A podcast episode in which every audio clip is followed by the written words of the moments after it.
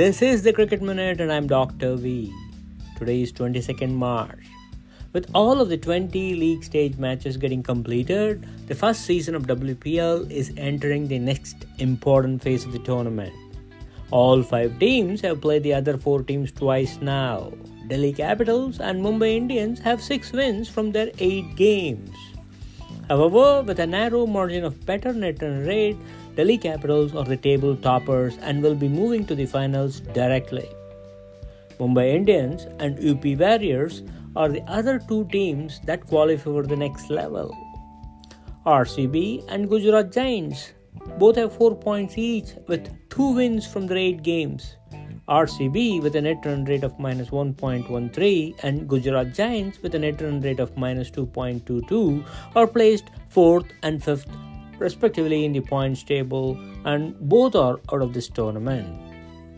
Poor form of the star batter Smriti Mandhana and their star bowler Renuka Thakur played a crucial part in RCB's low-key performances this season. For Gujarat Giants, their regular captain Beth Mooney was ruled out due to injury in the very first game of this tournament. The stand-in skipper Sneh Rana did an average job both as a player and captain. This was one of the major reasons for Gujarat Giants' poor show in this tournament. The eliminator match between the second seeded Mumbai Indians and third seeded UP Warriors is scheduled to happen on Friday, the 24th March. The winner gets to play with Delhi Capitals in the finals on 26th March. The eliminator is going to be a cracker of the game. Mumbai Indians and UP have faced each other twice in this tournament. In the very first outing, Mumbai Indians defeated UP Warriors comfortably by 8 wickets and 15 balls. In the second outing, UP Warriors defeated Mumbai Indians narrowly with 3 balls to spare. Toss is going to play an important part for the same. Tahlia McGrath is the player to watch for UP Warriors in the eliminator. Tahlia scored 50 and 37 in the two games against Mumbai Indians in this tournament so far. For Mumbai Indians, the skipper Harmanpreet Kaur is the player to watch. She has scored an unbeaten 53 and 25 against UP Warriors in this tournament. In the race for Orange Cap, Meg Lanning is top of the leaderboard with 310 runs in this tournament.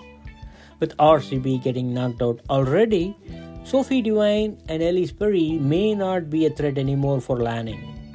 Tahlia McGrath 295 runs and Alyssa Healy 242 runs could give Meg Lanning a tough fight for the orange cap. The purple cap race is also very tight.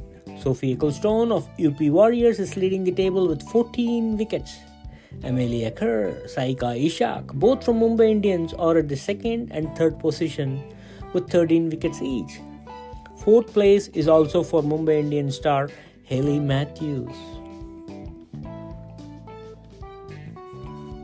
India and Australia will be chasing against each other in the third and final ODI at MA Chidambaram Stadium, Chennai today.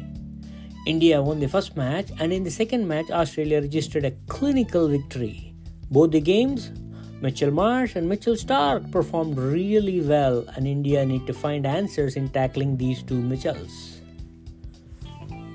Unlike the first two pitches, this Chepauk pitch is expected to be spin friendly.